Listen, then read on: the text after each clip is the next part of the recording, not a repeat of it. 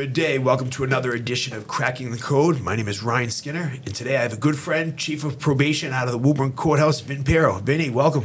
Good morning, Ryan. Thanks for having me. Thanks for having. Thanks right. for coming on. It was, Yeah. uh, you know, I thought I was gonna have to chase you down, zip tie you, and duct tape you to get you Yeah, here. no, no. Um, the reason I want to have you on earlier on when we started this was um, there were certain people that came into my life that played a role, and some of you guys came in and played a role that I wasn't willing to. You know, it wasn't people I was looking for help from. It was, you know, they were they were heroes in disguise. You know, like um, Bobby Rufo. You know, chief of police at that time. He was a detective. He was putting cuffs on me left and right. And I thought he was the enemy. Um, you, we had a friend, a mutual kind of a friendship. We knew each other before, but when I slid, there was, you know, business became business and you did your job and, and you know i luckily by the time i was held in jail and you you know probation came down on me somebody would say how are you guys how do you and vinny stay friends after you put you in jail I'm like, no no no my behaviors put me in jail vinny just did his job and i'm grateful for where things were in the role you played in my life because i look now and like i look at the systems now and i know this i did a lot of volunteer work at Billerica House corrections there used to be no room. Now you can go in there. I mean, it's a free for all because they don't hold anyone. The rules are so different. I'm grateful they were stricter back then. Mm-hmm. You know, so back in what year did you start the Heat program? Started the Heat program in 2005. Okay, and a lot of people won't know what that stands for, but correct me if I'm wrong. It's Heroin Education Awareness Task Force. Correct. Okay, and that was kind of the program I went through, at least to some degree. You put me through it. It was, There was yeah, Sport yeah. Alternative and all that jazz. Right, yeah. Back in 2005, uh, well, prior to that, uh, opioids really started becoming out of control with the OxyContin, uh, and then, um, you know, it was getting prescribed like crazy. Uh, that led into the heroin epidemic. Um, even though heroin was around for years, back way back, Yeah. um, it started becoming the uh, progression of the drug choice after the OxyContin, where they couldn't, it, it kind of become a shortage of the OxyContin. Then people started turning to heroin. We started seeing a lot of overdoses at that point in time because the purity in the early 90s was really jumping through the roof. Yeah, it was So, crazy. Yeah, it, it was not. So, Mike, I have to give credit to Mike Higgins. Uh, he was a probation officer and I that worked together. You probably have Mike on the show at some point. I should have him on. He'd be Because, an uh, he's, guest. he's- he's got he is really one of the most knowledgeable guys in the field of, of what's going on. He's still working in the uh, in the addiction recovery field for Bill Ricker Coalition. Um, so, but Mike and I, he came to me. We had a couple overdoses through the courthouse um, that we just couldn't get into the beds at the right time, and they ended up fatally overdosing, which is you know devastating. Um, so, as a probation officer, um, we basically came together. We went for funding that that got declined. Long story short, we went to the legislature. We had all the statistics. We wanted a stabilization bed, uh, so detox, 30 day stabilization, and waiting for long term treatment. That was our recipe, and we did it for about 16, 17 years.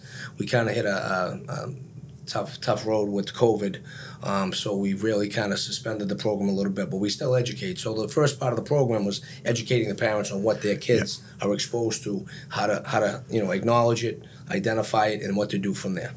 Well, I, I think um, for a long period of time, and I, I don't know the right way of saying this, I usually don't use the right wording, but bottom line is it was a problem in the ghettos. And it was kind of a racially segregated thing. And nobody really gave a damn about heroin until it hit the, you know, to the su- suburbs.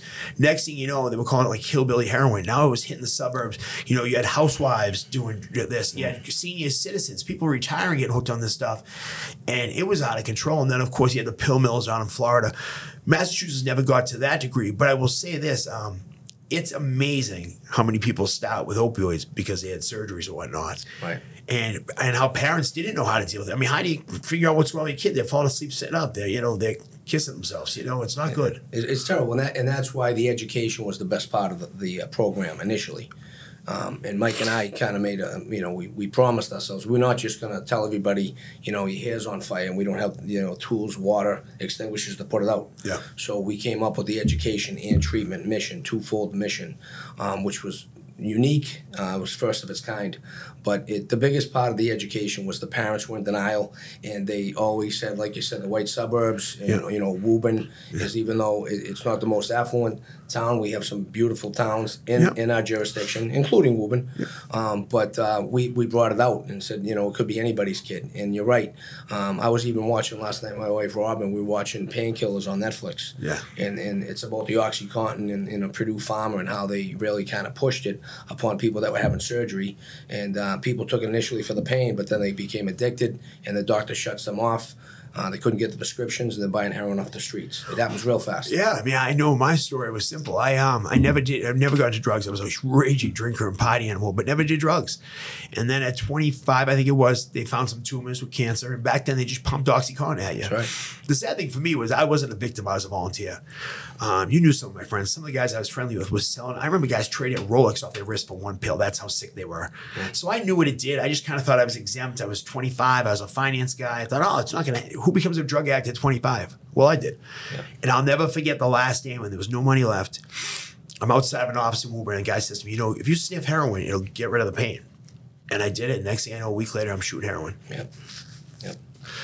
And that's that's scary to me because that's progression. I mean, I went from being a, guy, a well dressed guy in a suit like yourself to being a straight out junkie. And you remember, and and mm-hmm. it's but it's amazing that what recovery can do with education. And you talked about long term treatment. I opioids are a really funny thing. You're not going to get off opioids. I mean, I, let me I say some people get off opioids short term. Most people, you got to go to treatment. You need, you know, whatever it's called, um, detox. Then you need 28 days. Then you need really sober living for six months. And I think that's the thing you guys brought around that really wasn't around. Right. And I tell people all the time, if, you, if you're in Massachusetts and you're an opioid addict, you hit the lottery. If you're going to be an opioid addict, this is where you want to be. Well, I I will say, and, and that's what was unique about the HEAT program because uh, back then it was the parents would throw the kid into detox and they think a three to seven day, you know, band aid approach was going to fix their child. And it's not even close to being accurate. So that's why we came up with a HEAT model of a stabilization 30 to 45 days pending long term treatment. Um, at least at that point, then, um, you know, they were clean.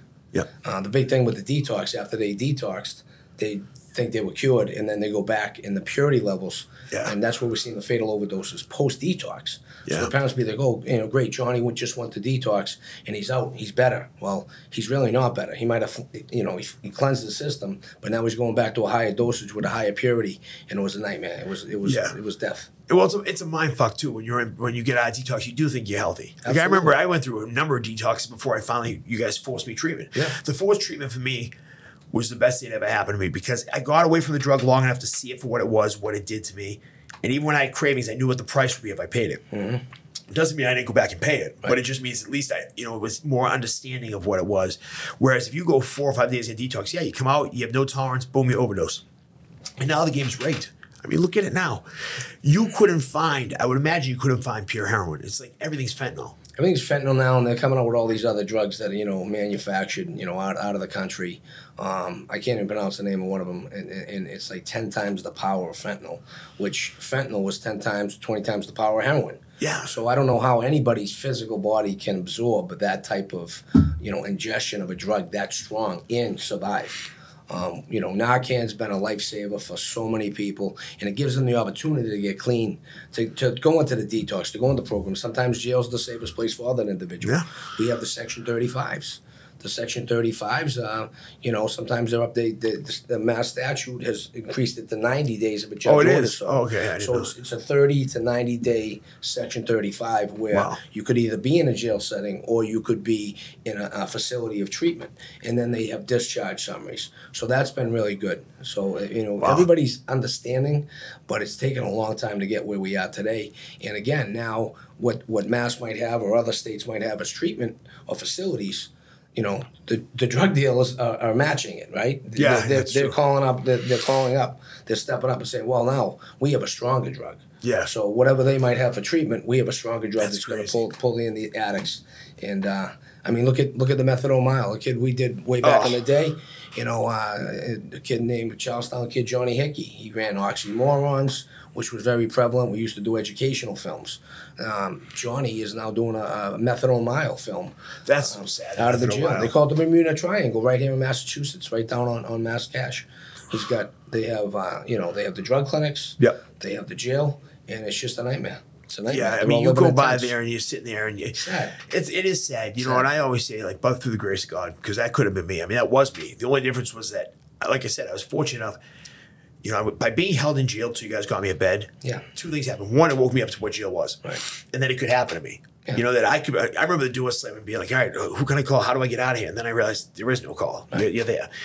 And then after going for treatment, it was like, okay, now I got a shot at life. And I had known people who had gone for forced treatment through the courts. Uh, they did Project Turnabout. You guys put me in that place in uh, New Bedford. What was the name of that place? Um, Reflections Cab. Reflections that Cab. place saved my life. And I remember getting there and thinking, these these guys that would teach these women that would teach in the groups, they were they were rough. They were from a different background than me, and Yeah. and I remember being like, oh, and I could see so many differences. And then one day I could identify with them. I was like, wow, they really are me. They might look different. They might be a different sex, different color, whatever, but they're me, and that changed everything. Um, and Mikey Higgins, you mentioned Mike. Mike Higgins, I hated that guy in a way I never hated another person. I was always told in jail, they, some guy taught me, pray for your enemies. They, so they were trying to encourage me to pray. So I would pray that when I killed Mike, when I got out, his family would have missed him. then I prayed he'd die in his sleep. Then I prayed he wouldn't die, he would just go away and retire. Then next thing I knew, I prayed that he had a good life. Then I was thankful he was in my life. And probably within three months, I saw a whole different view on this guy. And I mean, I, I remember pushing him, you going, hey, you, he could put you in jail for this. And he, and he, he was good. He was solid, you know? Mike, But I Mike- yeah, Mike's the real deal. I, I have to tell you, Mike, Mike, uh, he was he was way above it. And when he came to me with the idea, you know, we jumped on it. And uh, yeah, Mike is uh, he's no joke. One thing about Mike Higgins, I'll tell you is so at first he was a guy that tortured me and he was rude and he didn't care and he was just mean, I thought, and blah, blah, blah. You know, I'm sure he was so sick of my shit at that point. But I'll, I remember this. At one point, I had a pending case. It was it was serious for me. It was going to be. I would have had to take a plea out. It would have been a felony, larceny from a person. It was it was not good. Not the end of the world, but for my world, it would have been. And the judge He's said, outside the brickyard. yeah, yeah, yeah. You remember. Let's leave it at that, my friend. Okay, so uh, were- sadly enough, that wasn't even the most embarrassing one of all of them. You know. So uh, you're an ass. So, anyways, Mike, Mike wasn't in that day, and I had to go in front of the judge. And the the the girl from the district attorney's office said, "Well, we want to put him in. We want to give him nine months." And the judge said, "This guy's clean and sober nine months. We're not putting him back in jail." Mr. Skinner, would you do time served if I if I let you go today and just probation? I said, yeah, you know. All right, we're gonna take a break. We're gonna reconvene in the courtroom downstairs. We'll go from there. I'm walking down. I walked by Mike's in the probation office. I said, "Oh, I thought you weren't in today." He said, oh, "I popped by. I had something to do. What's going on with your case?" I told him, and I was happy. I mean, it's time served, this and that. He said, "Right, it's a felony." I said, "Mike, I'm not going. I was so scared of going back to jail." He said, "Let me just come in the courtroom." I said, "Please don't do anything to hurt me." He goes, "Ryan, I'm not going to hurt you." He goes to the judge and he looks at this judge and says, "I've never had a guy that age come back from where he was. You know, he wasn't a young guy, and he came back. He's doing well." please give him probation on this. If you give him a guilty on this, what's going to happen is he'll lose his career. And right now he doesn't have it, but at least he has a chance at it right now. Right. We don't want to take that away from him. The judge said, "Mr. Skinner, you're a lucky guy." Boom. That to this day, that guy is not even about the money he's made me because of my ability to do what I do. He's allowed me to be involved in charities and pay it forward. He's allowed me to be a father. I mean, this guy has had profound. I get. I, get- I can't say enough good about him. You know, and and there's a guy I genuinely hated. Yeah. And um, it's funny. One of my clients works with him, and I, every so often I give her something to throw at him for a jab. You know. And, uh, He's so- an easy target. Oh, he is an easy guy. He's a big target too. You know. jeez. so Sorry, Mike. yeah, I'm not. no, but he's. I'll tell you, he's a hell of a guy. Yeah. And you know, so the thing with the heat program, and, and obviously I'm saddened to hear that it had to be paused for a little bit. But the funding in the state is it's weird. It's finicky. They have all this money they want to pump out, but they just want to pump it in a lot of different directions. Right. Well, it, it's difficult. I mean, there- there's there's so many different avenues for the budget. Um, so I'm not going to comment much on that. No, I- But- I don't mean it in that a rude way. said, I'm not an expert There's, there's never enough beds, and right now we're really in uh, the mental health. Even though usually it's it's it's a big part of the substance abuse, the mental health is really superseding uh, some of the issues at the courthouse. And uh, we, we, we, you know, we work with DMH, we work with BSAS, and there's a lot of money in the budget, and we're just trying to figure out where we can, you know, benefit in our community where we have uh, we have now there's a hotline that we have. Um, they've they've made some great strides in addressing the mental health, but uh, and I think a lot of that's from COVID. You know, a lot of Yeah. people, uh, you know, working from the home. Yeah, you know, you put people in of- captivity, of- masks, yeah, the a lot whole nine yards. Yeah, there's a lot lot to it. Lot Yeah, to it. I, you know, looking back, all that was was a way to see if they can control people. I'm sorry, my belief on it, literally, it was a virus, yes, but the way it was such a control mechanism. Um, but my thought when you think about the mental health, it, there's a fine line. Like our buddy Chuck always says, addiction is a mental health issue. It's it, you know, it's definitely it's no different than being diagnosed bipolar or schizophrenia or, or you know whatever it is. One hundred percent. And I think they have to realize that if you don't, I mean, I self medicated. And then Mm-hmm. once I was diagnosed bipolar, I was on certain medicines. I'm not going to say it got easy, but it got a hell of a lot easier. Mm-hmm. And now it's manageable, you know, and that that's a gift for a guy where I was, and and you saw me, I was up, down, and even now I can spike and crash down pretty easy. But the one thing is, I can control and get back on point. Right. And I think the problem is you have to have people separated from the drugs. if you don't take the drugs away for a long period of time, you're never going to be able to diagnose or deal with what's there. Yeah, true. So now, do you still do stuff with schools? Are you guys still in schools or? Yeah, well, you know, like, once again, COVID kind of slowed Yeah, everything COVID down. really- You know, and they have a tight curriculum now at the schools. Um, but you know, we, we've kind of been around so long. Um, Mike and I are going to be sitting down and talking about maybe what what our next you know um, strategy is to get going with some some education first of all. But again, um, right now, from where we were, you know, way back 2005 it- it's the youth in recovery that's really making the biggest difference that I see. All right, so we have to we have to bump up the mental health um, services. Okay, um, the court we have section 12s, we have section 35s, and we know how that works. But as far as what programs are available, but the young kids in recovery, we have a lot of kids that graduated crazy. heat, um, but we have. Um, you know, kids that have gone through. I had someone come in the courthouse last week. He's been clean ten years. I haven't seen him in ten years, but he's he's done well. He came back. Probably part of his steps. Everything came back to thank us at the courthouse Yeah. for getting him clean and stuff. But you know, there are there are a lot of success stories out there nowadays, and we really have to hold on to those and cherish them. And, and but they're spreading their their stories. They're working with the programs. Um, and, and there are a ton of programs, as you know. I'm not going to mention any names to show favoritism, but there are some unbelievable inpatient homes, sober homes, um, you know, outpatients, inpatients. It's really gone uh, above and beyond what I've ever expected. Yeah, I mean, you look at the you know P House. I won't go too far into it, but that place it's it's a high success rate I've ever seen. Yeah. I say to people, if you go there, you do a Michaels or something like that, you're gonna. I can't guarantee you, but you're gonna get the best crack at it. And you're surrounded by great kids that have been there. No one really wants to hear from, uh, you know, Vinny Piro. Hey, you know, I'm, I'm like, sometimes I always tell even our interns that come through, probation officers between a police officer and a social worker. We're right Yeah, in the middle. Sometimes we wear a lot of different hats and every day is different. But at the end of the day, we're there to support the person, getting clean, getting healthy, you know, staying out of trouble. Uh, But it's all tied into really one component. I'd say 95% of what we see in our courthouse is mental health substance abuse related. You I know, would the- imagine. The, domestics, any type of charge, you know, the OUIs, you think about what we see. And we see everybody on their worst day. I was gonna say you guys, you, We you see really everybody do. on their worst day. So, um, you know, what I try to tell my staff is when someone comes in, you know, let's just not take their name, rank, and serial number. Let's try to find out what we can do to help them, push them in the right direction, at least offer them services. Now we have the Community Justice Support Center.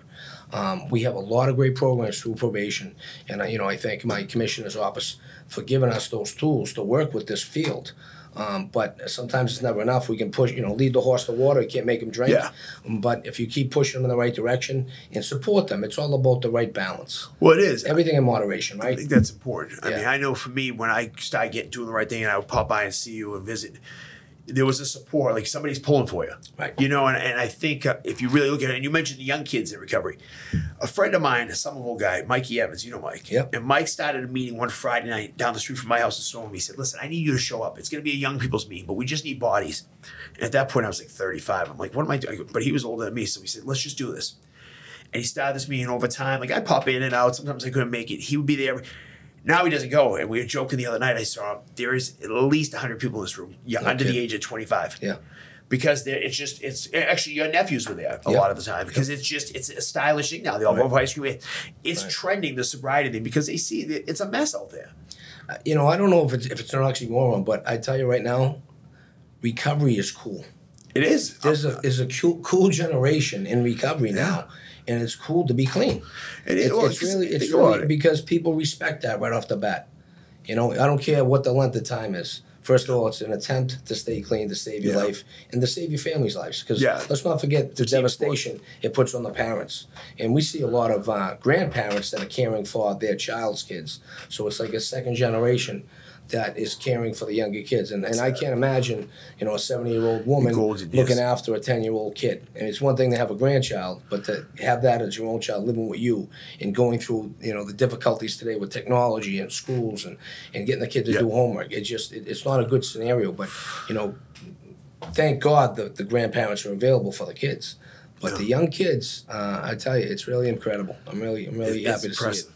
You know, it is it is. impressive. It really is. and you know, you talked about something that was pretty important the, the impact on families. So, there's a woman who works for me. She's also a client. She works part time. She takes a day off each week to work. Her friend's kids lost a kid because of drugs. Yeah. The baby's born addicted, yada. So now the grandparents are raising the kids. This woman helps out one day a week, but it's a lot. I mean, I look at my mother. My sister's in recovery, and Yeah. my sister's a good mom, but she has a lot going on with her ex. So she's working, and my my mother is partially raising my, my nephew. Sure. And I will tell you, my father will flat out tell you this was my golden years. This is what they were supposed to look like, and um, I can say because they don't watch this, but I mean, they, my father's devastated, you know, and and because the younger generation, one, even if they're sober, most of them are takers. People just take advantage of the older generation. Right. Um, what I used to, what I, moved me about the Heat program a lot was you and Mike. Now there may be something I don't know, but for the most part, you guys don't have opioids in your face. You weren't addicts. Um, you know, neither of you. I don't think had a sibling addicted to opioids. You didn't have a kid addicted to opioids. God willing. Um, that's what moves me. I always say it's what you do for people, what you do for other people that can do nothing for you. Because what defines you, it's easy for me to go out tomorrow and do something for a client because I'm making money. But when I go to like the Woburn Council of Concern, we do a, a monthly thing there. And when I do this, that's what makes me feel good. I think that's what defines me. I think really that's what's defined you guys is you build this whole program because you just saw what a disaster it was for other people. right. It was you feeling other people's pain. And that's kind of hard because call it like it is. I mean, you know, after a while, you get kind of hard into it. If you see it every day, it's. I mean, you, you, you've got to get hard in some capacity, but there's obviously a part of you that you just can't get over it. Yeah, so I actually had a, a, a, a kid that worked for me in, in my probation department. He's in another courthouse now. And he called me yesterday. He's been a probation officer less than a year. And um, he had one of his probationers that he met after hours, um, basically on the front steps of the courthouse he, re- he works at. And he had a nice meeting with the kid. The kid actually brought a coffee to him. They built a nice relationship. And later on that night, the, the kid hung himself. And um, so this is the first loss that this probation officer had on his caseload. So the first question, he, you know, I think he was calling me for support to say, did I do everything right? Did I Yeah, do anything wrong? of course. My first question to him was, are you okay? Yeah. Because it's going to happen. And how unfortunate and devastating losing that, that kid on probation was, he's going to see a lot more of it. So you, you definitely Yeah. get you definitely get leather skin to an extent, but it doesn't make it any easier. Yeah. Right? It doesn't make it any easier. So it's real difficult to, to go through that. And it gives you an idea how bad these people, I mean, like I said, he, he shows up at the courthouse steps after hours, check in, consider it an office visit, so to speak, but it's Yeah. outside. And I always say, I always tell my, even my young probation officer work for me now, go outside and sit on a bench outside the courthouse and have a one-on-one conversation. Yeah, it makes that feel more like a people- yeah, person. yeah, you feel you know you know people are sometimes hesitant to talk in an office. They feel Yeah. you know kind of cornered. You go outside, sit on the steps. You know, um, years ago, juvenile POs used to be able to do more of that. You know, obviously times have changed and everybody's got a little more liability on their Yeah. plate. But to, to really know that they're a person, you know, um, fortunately, I've never been through the addiction. You know, I said, I mean, I remember one time I had surgery, probably 20 years ago. I had carpal tunnel surgery, and uh, I took ox- I took uh, Percocets for like two days, and then I came off them, and I was like kind of dizzy. I was like, wow, Yeah. I, I can see how this is a problem for kids. Oh, yeah. because it's just easier to take the pill than not take the pill. That you nailed it. So when I was in my early twenties, I had had hand surgeries and stupid stuff. I didn't fight well, and when I would have it, they give you perks. You take it for a day, two, whatever. Yeah. But it wasn't until they gave me the oxycontin and the doctor kept saying, "No, you won't get hooked. You won't get hooked." The Yeah. next thing I know, I'm on six eighties a day from a doctor. Oof. Six goddamn eighties a day. And then I'm waking up sick in the morning because it's not hitting me fast enough. And that's when my buddy said, well, you should snort it. Once Yep. you snort it, I was like, boom. And this, is, again, I'm not a guy who did drugs. I wasn't a guy who was blowing lines and partying. I didn't even smoke weed. I think I tried weed once in college. Well, I think a lot of times you you and knowing you personally, you probably justify that. Hey, I'm doing great business wise. I'm a good I'm a good guy, and uh, this is temporary, right? This is temporary. I'm like the party. Yeah, I got and well, I got a, I got a prescription, and it's you know that was it. right. And then when the prescription was over, I knew it owned me. I remember thinking to myself, "Fuck." Well, remember at one point the Yeah. prescription ran out, and I had a couple houses, a couple of cars. I probably had my retirement, probably half a million, a little more. Yeah. And I remember thinking, "What happens when this goes? I knew it was going to go, and Yeah. I will tell you this: within two years, I'm on the streets, no cars, no houses, you you name it. I mean, jail was an upgrade. I remember when Yeah. when you said, "Ryan, we're going to hold you today," and I was like. Like I don't, I don't have to do this anymore. yeah. They'll figure it out for me. Yeah. You know, and that's as pathetic as it was. I needed that. Well, I got to tell you, Sheriff Koutoujian, and, you know, and all the other counties too, but Middlesex County, Sheriff Koutoujian has done a remarkable job with the programs they have Yeah, he's supposed to be great. Now. He's he's the best guy, and he and he means it. He's sincere, he's compassionate, and he does a phenomenal job up there with some of the programs they have. Um, because you know, it's it, while you're going to be sitting in jail. Let's not have you sit in jail. Let's have you apply, you know, what you're going to be doing when you get out, right? So even even like with uh, the situation where they can get their uh, Vivitrol shot upon before release, Yeah. So they don't get out. What's the first thing someone's sitting in jail with addiction? I can't wait till I get out Yeah, to pick up a drink use- or a drug or whatever it might be. So if they get out with the Vivitrol in them or any other medicated, Yeah, you know, have, like, MATs, yeah, then they're already ahead of the game because now they don't have that huge urge to use. And if they do, they're you not really have effect of it. I used to think that like I used to judge methadone and Suboxone. I used to, oh, that's not sober. That's not sober. No. Um, now I look at like you know, it's not on my side street. It's not the right thing. But if you need that to stay sober, and you're not not out stealing, you're going to work, you're a father, a husband, a son, whatever the hell it is. Yeah. I've learned not to judge. To each their own. Yeah, and I, mean, used to be so critical yeah. of people, you know, and now I'm like, you know what? Who am I? Who am I to judge? You There's a I lot of different paths to recovery as long Yeah. as they all lead to recovery and stay and stay that way, you know? Yeah, I was very fortunate. My whole the path that always worked. The only one that worked for me was twelve step program. Right. I mean, none of the other ones worked. Right. Suboxone, I would use them, sell them, buy others. Like Yeah. I never tried methadone, but I mean, I I just knew if I was putting something in my body, I was going to go back to the opioids. Right. And it's um, so a lot of times when I have people on this, the, the whole thing is somebody who had some success in their life, fell on their face, and came back. Um, two things. One, you really didn't go through that, and anything you did go through is probably pretty personal. I don't want to put out there. Right. But I will say this: um, there is you've seen a lot of it, and you've had it in your own life, but. I'm not asking the story, but I want to know what do you think of the characteristics? Like you said to me this morning, like about when you get up in the morning, don't say this and that. What do you think the biggest characteristics of people that come back are successful after going through hell are? Is it grit? Is it tenacity? And not just the cliche bullshit, but is there something inside of there that you say, hey, that motherfucker has this and that's how they came back? I- I think it's a combination of everything. I'll be quite honest with you. So I went, I went through some, you know, obviously marital problems. Yeah. Um, and it's devastating, you know, because, you know, when you think you have everything going for yourself and then you lose that, whoever's fault that might be, you have to rebuild yourself. But it starts inside, right? But, uh, you know, hopefully there's people have sincere intentions, they have good hearts. And then the kids come first. Um, and then obviously you have to balance everything, like we talk about moderation. Yeah. You have to balance what you have going on professionally, personally. Okay, I mean, I lost two parents in, in a year and a half. Yeah, you had a fucking it was, tough was, run. You know, those things did, but that's part of life. It's it's it stinks. It stinks. It's it's it's it's devastating, right? Um, to go through that whole process. Um, but and the, and the alternative wasn't an option for me, and I wasn't going to just raise the white flag and give up. You wake up, you're angry, frustrated. You go through all the emotions, and that's and that's. I mean, I can't imagine, like you said, being an addict that is trying to get clean. No one believes them. You know, a lot of times Yeah. people say, "Why, why do I have to, you know, drug test? I'm clean. Why do I have to give you letters every month? I'm clean." Well, if you're clean, it's real easy to give me a letter. Yeah, exactly. So it, it's you know these are simple steps in, in, in life, and we want to try to get you to a point where you're healthy enough to, to do on your own. I mean, most probation cases are only a year long, so we can only do so much with that individual during that year. But after that's the usually year, a good baseline, though. You can get somebody a year, yeah, you're to help them. It's you know, jump sometimes, start. yeah, a year, a year's a, you know that that's what we we use. But sometimes it's two years, sometimes it's out of the jail for a year. But regardless, we're trying to we're not just trying to get you because some people say I can't wait until I'm off probation. Well, Yeah. that's a terrible It should've changed terrible mindset because you'll be back here the next day. Yeah. and you know it's a repeat. Right, like we said, we, we see people and and you know some people like they get off probation or while they're on probation they keep reoffending. Yeah. And, and jail's not always the answer. Once again, like what are their issues? What can we do to concentrate to get them clean, get them healthy, you know, so they can contribute to their family. You know, talking about, you know, contribute to society, but their family Yeah. first. What can they do to keep them in the role of that, you know, whatever, if they're a brother, sister, I mean, parents. Well, it's hard, and it's also, tough. you know, yeah, you want to contribute to the stream of life. Fact. I mean, we all want to be part of something bigger than ourselves. Nobody wants to just be alone.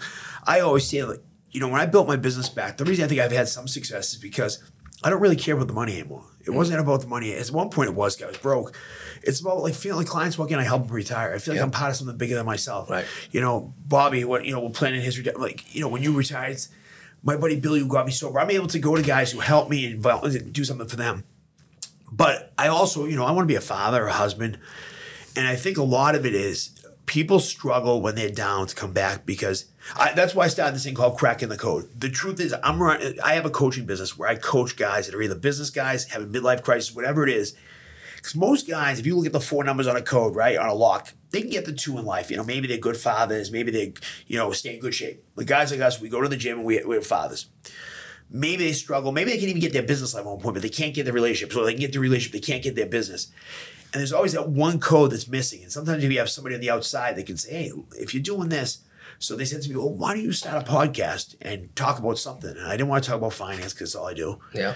And I didn't really want to talk about the coaching thing because I, I don't want to promote something that make money. I wanted something that's genuinely about the characteristics people have. I think, at least from what I see, that a lot of people get through, because you did go through adversity. I mean, you know, going through a, losing a marriage, I don't care what anybody says. We can talk like tough guys, but it hurts like a bastard. Oh, it's you know? terrible. And it's just, you know, not like I'm, you know, I'm thinking to myself, waking up with all the kids every day and this and that. It's like somebody's ripping your heart out with a cold knife. But the reality is, if you look at the positive and you look at like, hey, you know what? I got kids. You know, hey, I can get up. I'm in a warm bed.